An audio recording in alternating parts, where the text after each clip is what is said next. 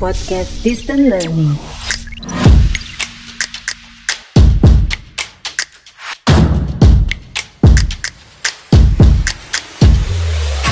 Podcast Distant Learning. Selamat malam para pemimpi. Sebelum kau menutup matamu, kau harus ingat bahwa hidup tidaklah untuk memenuhi ekspektasi orang lain, bukan pula untuk mendapatkan penghargaan dari semua orang di sekelilingmu. Kaulah yang paling mengenali dirimu sendiri. Kaulah yang paling tahu dasar dari segala keputusanmu. Kau pula yang nantinya akan bertanggung jawab dari semua pilihanmu. Maka dari itu, hidup bukan untuk mendengarkan perkataan orang lain, tapi dengarlah kata hati dan pikiranmu sendiri. Hal ini akan lebih baik karena ini akan meminimalisir dirimu untuk menyalahkan orang lain. Betapa indah, bukan? Saat kita bisa berdamai dengan diri sendiri dan orang lain.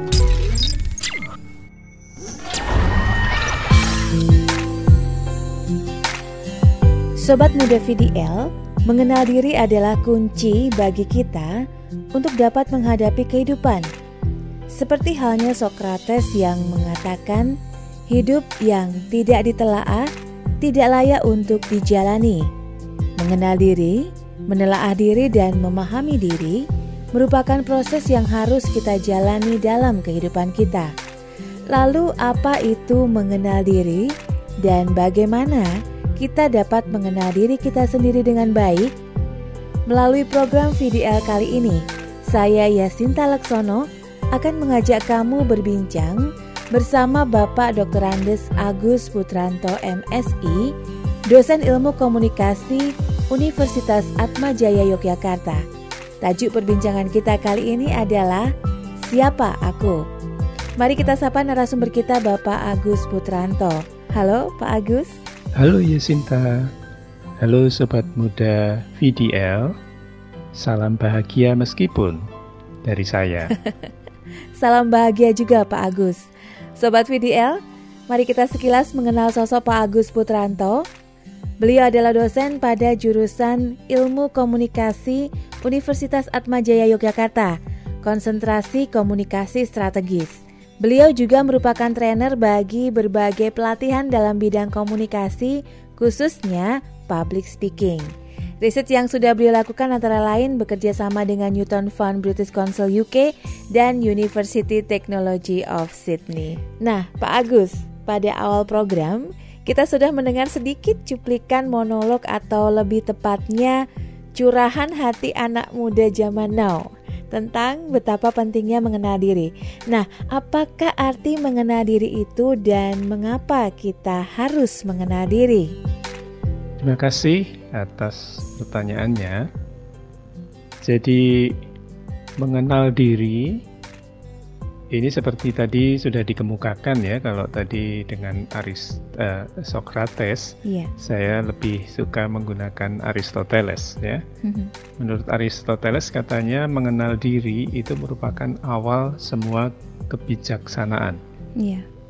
tapi memang mengenal diri itu merupakan sebuah proses yang panjang dan tidak selalu mudah untuk dijalani ya membutuhkan keseriusan juga membutuhkan keikhlasan dan membutuhkan keterbukaan hati kita masing-masing. Jadi memang prosesnya tidak mudah tetapi ketika teman-teman muda menjalani kemudian berusaha istilahnya mengalami serta melakukan nanti akan mendapatkan hasil yang luar biasa karena dengan mengenal diri sendiri, dengan memahami diri kita sendiri, kita juga akan memudah untuk memahami orang lain. Dan itulah sebuah proses yang harus dijalani sebetulnya bagi anak-anak muda karena anak-anak muda kan akan berhadapan dengan realitas yang penuh dengan dinamika.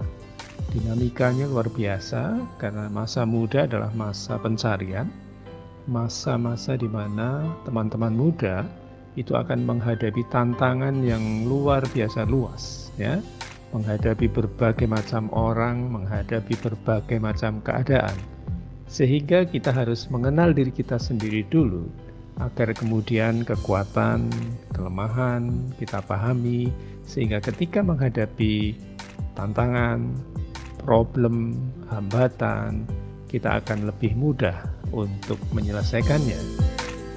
Dengan kita memahami diri kita, mengenali diri kita, kita juga akan mampu mengelola emosi dalam diri kita sendiri. Karena dengan kita memanage, mengelola emosi, kita akan lebih cerdas di dalam menghadapi realitas tantangan, problem, hambatan yang datang kadang-kadang juga bertubi-tubi untuk anak-anak muda. Nah, Pak Agus, setelah kita mengetahui apa itu mengenal diri, apa sebenarnya alasan yang dapat mendorong kita atau alasan yang dapat kita gunakan agar kita wajib atau harus mengenal diri? Ya, uh, alasan kenapa kita perlu dan mungkin harus ya mengenali diri kita mhm. Karena kalau saya itu mengibaratkan kita memiliki rumah. Jadi kita harus paham mana pintu, mana jendela, mana ruang, mana kamar, mana semua bagian rumah harus kita pahami. Agar ketika kita tinggal di rumah itu kita akan nyaman, kita akan tahu mau ke mana, kita akan dapat berbuat apa. Jadi mengenali diri itu ibaratnya kita mengenali rumah kita sendiri bahkan kita bisa mengalami, bahkan kita bisa menjalani setiap detik kehidupan ketika kita mengenali rumah kita akan lebih mudah dan nyaman. Yeah. Dan yang pasti, ketika kita di dalam rumah mengenali rumah kita, kita akan tahu apa yang harus kita lakukan. Bahkan kita dapat menghadapi apa yang ada di luar rumah kita yang mungkin terjadi. Sehingga Mengenal diri itu ibaratnya kita juga memahami bagaimana kita sendiri menjalani, mengalami, dan harus melakukan semua hal yang nantinya dapat membantu kita untuk menyelesaikan problem-problem yang kita hadapi. Kita tidak mungkin lepas dari problem, lepas dari masalah, baik kecil, sedang, maupun besar. Yang sering terjadi karena kita tidak mengenal diri kita sendiri, ketika kita menghadapi problem, kita kebingungan. Bahkan sering kita menghindari problem. Padahal dengan menghindari problem, tampaknya problem itu tidak masalah bagi kita. Tampaknya, tetapi suatu saat justru kita menghadapi problem yang lebih besar. Iya. Kenapa? Karena problem yang tadi kita hindari itu di tengah jalan bisa menghadang kita lebih besar lagi. Jadi intinya adalah bagaimana kita mengelola problem itu. Itulah kita harus mengenal diri kita sendiri secara lebih lengkap. Sehingga ketika kita menghadapi problem-problem yang menghadang tadi, kita akan mampu menyelesaikannya.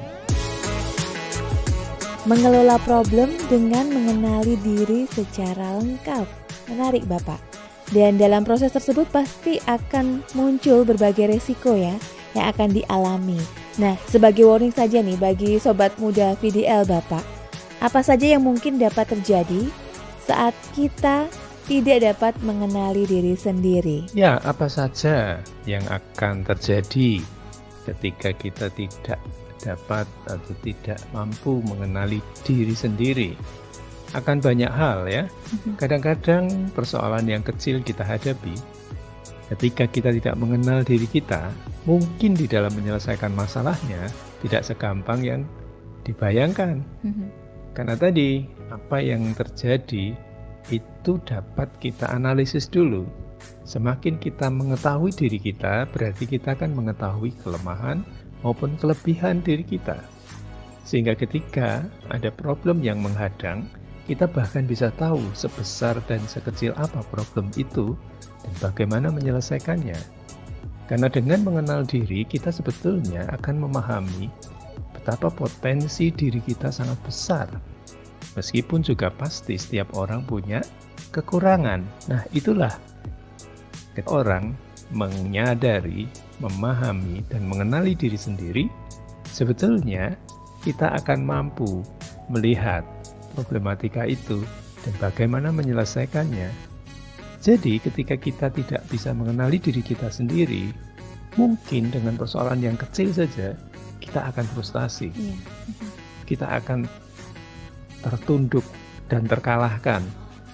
Maka untuk itu saya kira teman-teman muda yang betul-betul mengenal dirinya sendiri, dia pasti juga akan menghargai dirinya sendiri, mengapresiasi dirinya sendiri. Mm-hmm. Ini sering terjadi orang kenapa frustasi karena dia tidak merasa bahwa dirinya berharga, sehingga mudah sekali dijatuhkan oleh problematika yang ada, bahkan bukan oleh problem, tetapi oleh orang lain.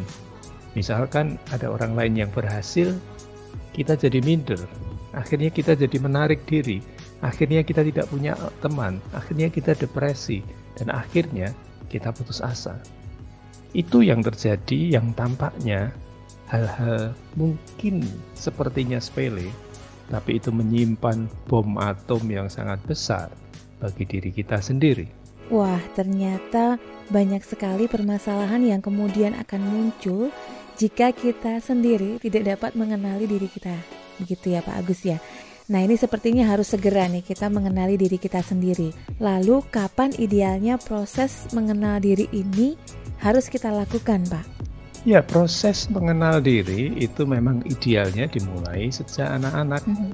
Masa-masa anak-anak merupakan masa-masa yang sebetulnya sangat-sangat potensial dan sangat-sangat penting karena semua aspek yang dipelajari ketika kita masih anak-anak itu akan melekat lebih erat. Memori kita akan menyimpan lebih kuat, sehingga itu akan menjadi seperti modal kita ke depan ketika kita beranjak dewasa mulai memasuki masa-masa memutuskan diri sendiri, memutuskan secara pribadi diri.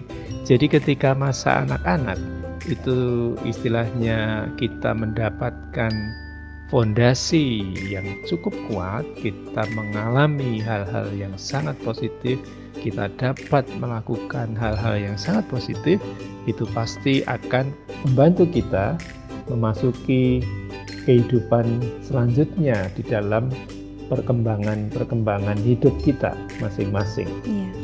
Memang ketika anak-anak dibutuhkan figur pendamping, pengasuh, karena itu sangat menentukan sekali pendamping dan pengasuh.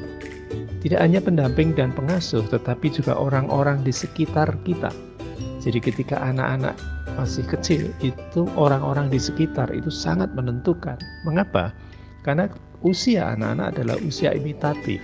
Mm-hmm. Jadi kita meniru. Mungkin teman-teman ingat ya ketika masa kecil atau mungkin teman-teman muda ini punya adik yang masih kecil, ya bagaimana adik-adik kita itu selalu menirukan semua. Yeah.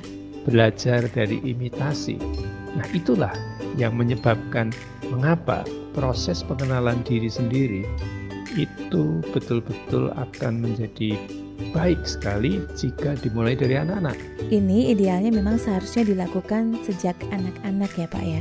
Nah, bagaimana dengan sobat muda VDL yang rata-rata usianya sudah di atas anak-anak ya tentu saja ya?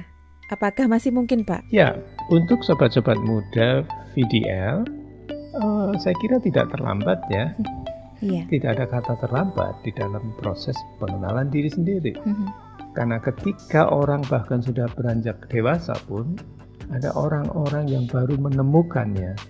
Tapi penemuan diri sendiri itu ternyata dampaknya luar biasa di dalam kehidupan selanjutnya. Jadi perubahan kehidupan itu tidak melihat usia. Yeah.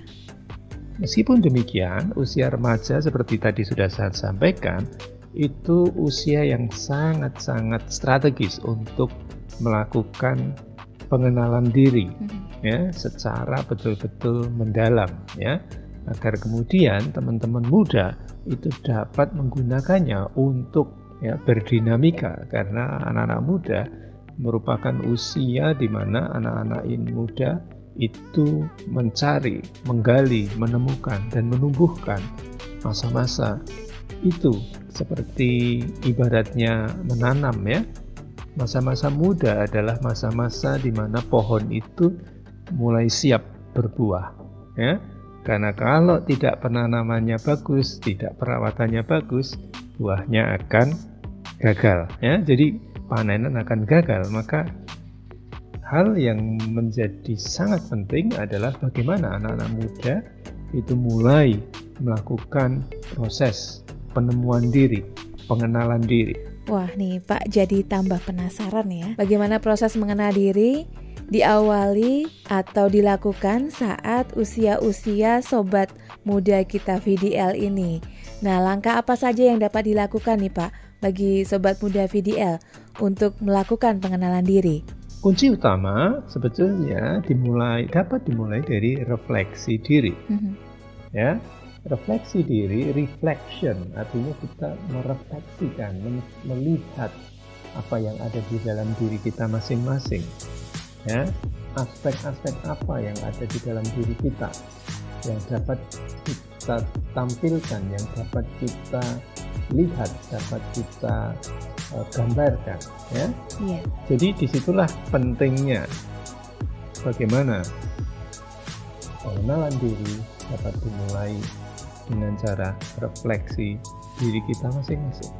Jadi kunci utamanya adalah dimulai dengan refleksi diri ya Pak. Nah, mungkin ada cara-cara atau contoh untuk melakukan refleksi diri Pak? Oh, cara untuk melakukan refleksi diri itu dapat bermacam-macam ya. Nah, teman-teman dapat memilih ya macam-macam. Mm -hmm. Jadi misalkan bagaimana teman-teman itu uh, membaca buku misalnya ya yang paling mudah karena referensi banyak tentang hal itu. Kemudian menuliskan apa yang dirasakan apa yang dialami di dalam catatan-catatan harian. Ya apalagi sekarang dengan teknologi komunikasi yang luar biasa hebat ya uh, handphone kita punya semua dengan teknologi smartphone kita bisa gunakan itu handphone itu bukan hanya sekedar alat berkomunikasi, tetapi justru alat merefleksikan diri kita sendiri. Ya, kita rekam apa yang kegiat apa kegiatan yang kita jalani di dalam hari-hari kita.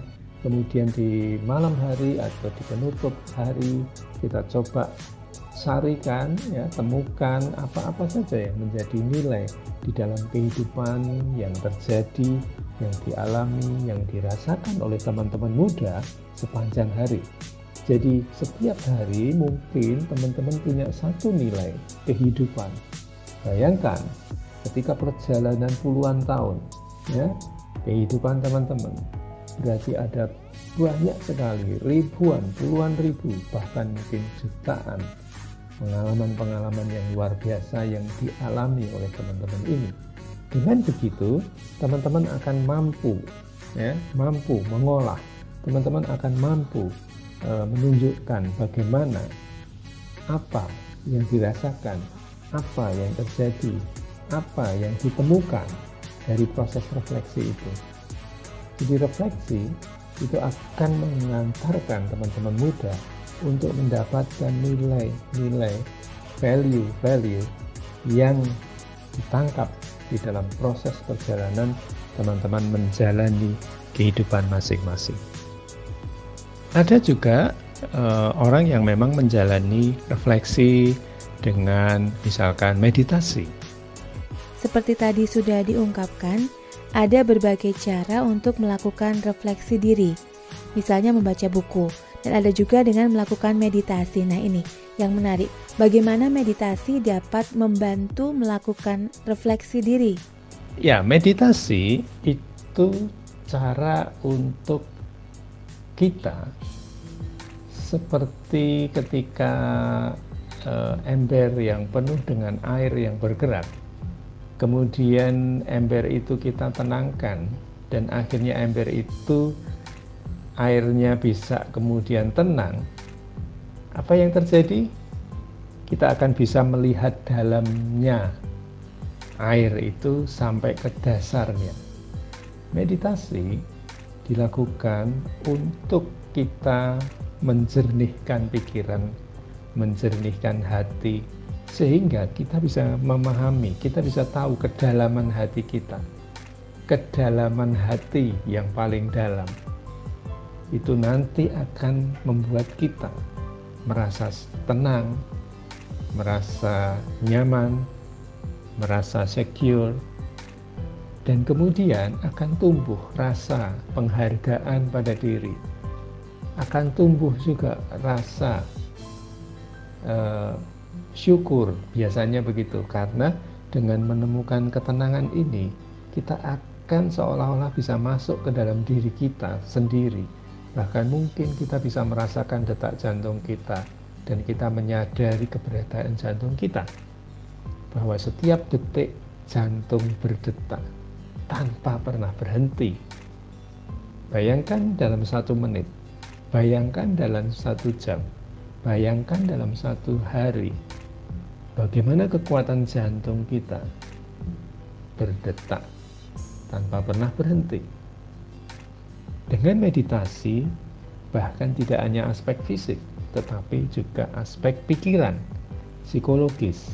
Karena tadi ketika teman-teman meditasi, teman-teman bisa merasakan keheningan dan akhirnya pikiran kita juga akan lebih bening, lebih cerah, dan kita dapat melihat sejauh mana apa yang kita pikirkan itu bisa kita pahami, bisa kita ketahui.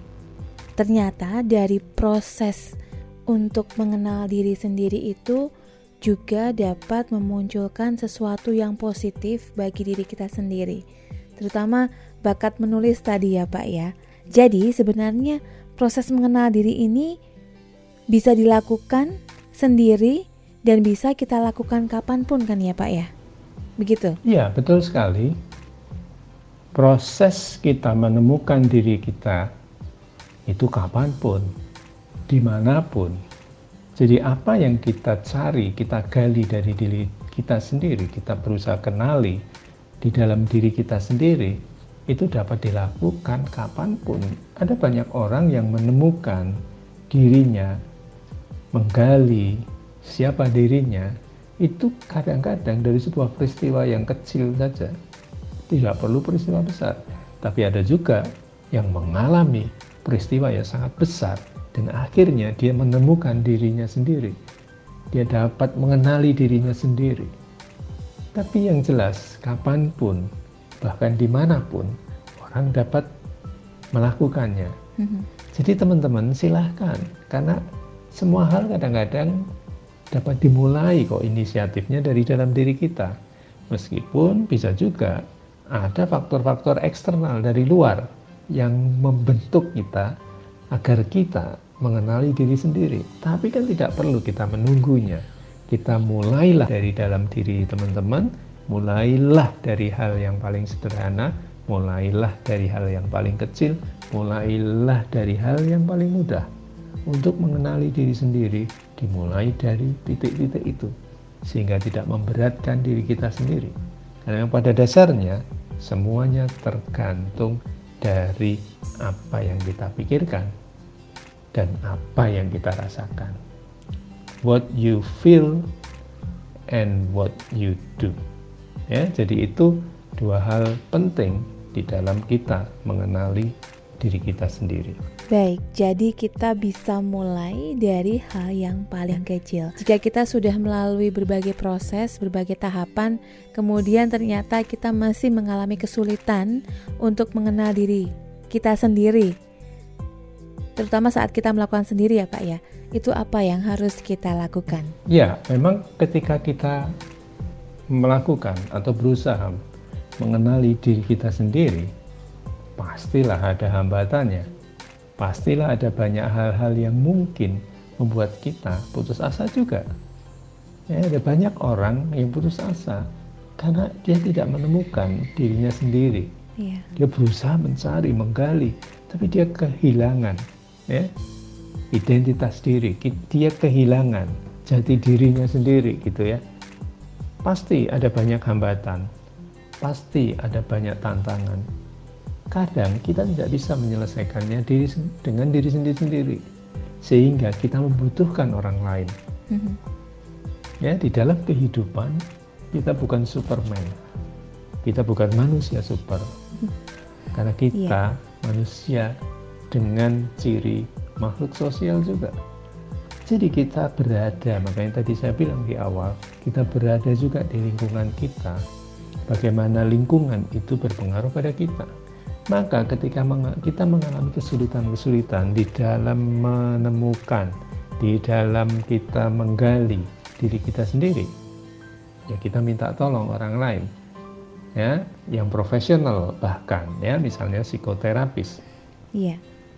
Karena dengan bantuan psikoterapis dia akan bisa melihat ya kita itu kadang-kadang justru tidak bisa melihat diri kita sendiri mm-hmm. ya karena punggung kita ada sesuatu kita nggak bisa lihat. Butuh bantuan orang lain kok punggungmu ada panunya ya? Kemudian diobati kok punggungmu ini ada sesuatu yang harus diobati iya. ya? Orang lain yang tahu. Betul. Maka untuk itu psikoterapi. Sebetulnya ketika kita terbuka, ketika kita menyampaikan hal-hal yang memang menjadi hambatan-hambatan yang kemudian kita alami, yang membuat kita kesulitan, itu psikoterapis akan mampu dan berkompeten untuk dapat menyelesaikan, memberikan uh, apa usulan, memberikan saran, ya, memberikan nasihat. Yeah. Ya, dari sini kita akan lebih mudah untuk dapat menemukan dan tadi mengatasi hambatan-hambatan tersebut. Betul, Pak. Ya, saya punya teman yang berkonsultasi juga dengan psikoterapis, ya, itu selalu kemudian psikoterapis memantau gitu. Iya. Ya, ketika uh, dia berpergian, kemudian ditelepon, gitu, kamu sedang di mana gitu. Coba lihat apa yang ada di depanmu, ya, sekarang ada apa, gitu. Ya. Coba kamu lihat kamu lihat dirimu sendiri gitu suatu saat dia melihat ada orang yang uh, disable atau difabel ya dan ketika si psikoterapisnya itu telepon kemudian apa sih kamu rasakan? Oh iya saya akhirnya merasa betul-betul saya itu nggak bersyukur ya. Ya sementara lihat orang lain yang kondisinya lebih buruk dari saya mereka masih bisa gembira tertawa bahkan bisa memberi kegembiraan pada orang lain, tidak hanya memberi kegembiraan pada diri sendiri, tapi juga memberi kegembiraan pada orang lain. Nah, itulah hal-hal yang dapat membantu bagaimana orang lain pun mungkin diperlukan agar kita dapat mengenali diri kita sendiri. Mm-hmm. Tetapi hal itu juga dapat membuat kita untuk melatih diri ya karena semua hal yang dari orang lain yang disarankan oleh orang lain terutama profesional misalnya psikoterapis itu akan memberi kita ya, arah saran untuk kita melatih diri. Jadi dengan begitu kita akan nanti eh, mandiri ya. Setelah psikoterapis dapat menyelesaikan dapat mengarahkan dapat memberi nasihat balik ke kita sendiri apa yang akan kita lakukan, apa yang akan kita kerjakan. Baik, kita banyak belajar nih kali ini Pak Agus tentang mengenal diri. Terima kasih sekali Pak Agus untuk sharing ilmunya, ilmunya untuk mengenal diri sendiri. Ya, terima kasih juga saya diberi waktu. Mm-hmm. Meskipun tidak panjang ya, tetapi eh, moga-moga apa yang saya sampaikan dapat membantu teman-teman muda, terutama teman-teman VDL untuk dapat betul-betul menemukan, mengenali diri sendiri. Iya Pak, semoga segera dapat dipraktekkan ya oleh Sobat VDL.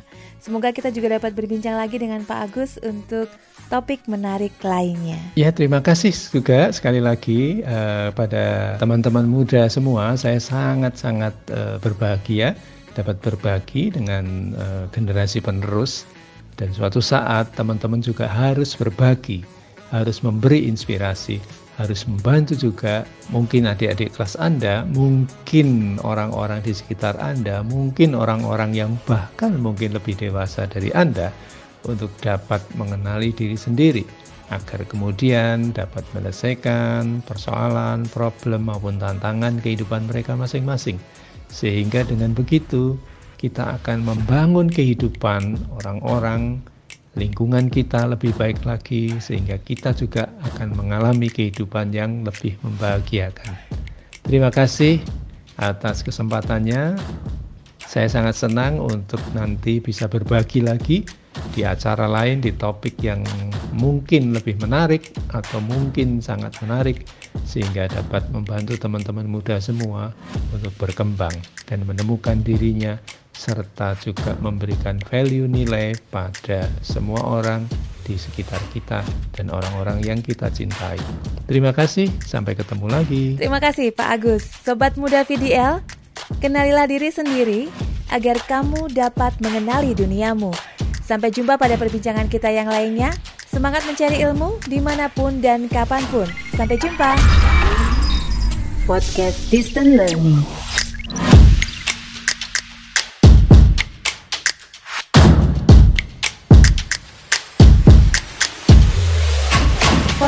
Podcast Distant Learning.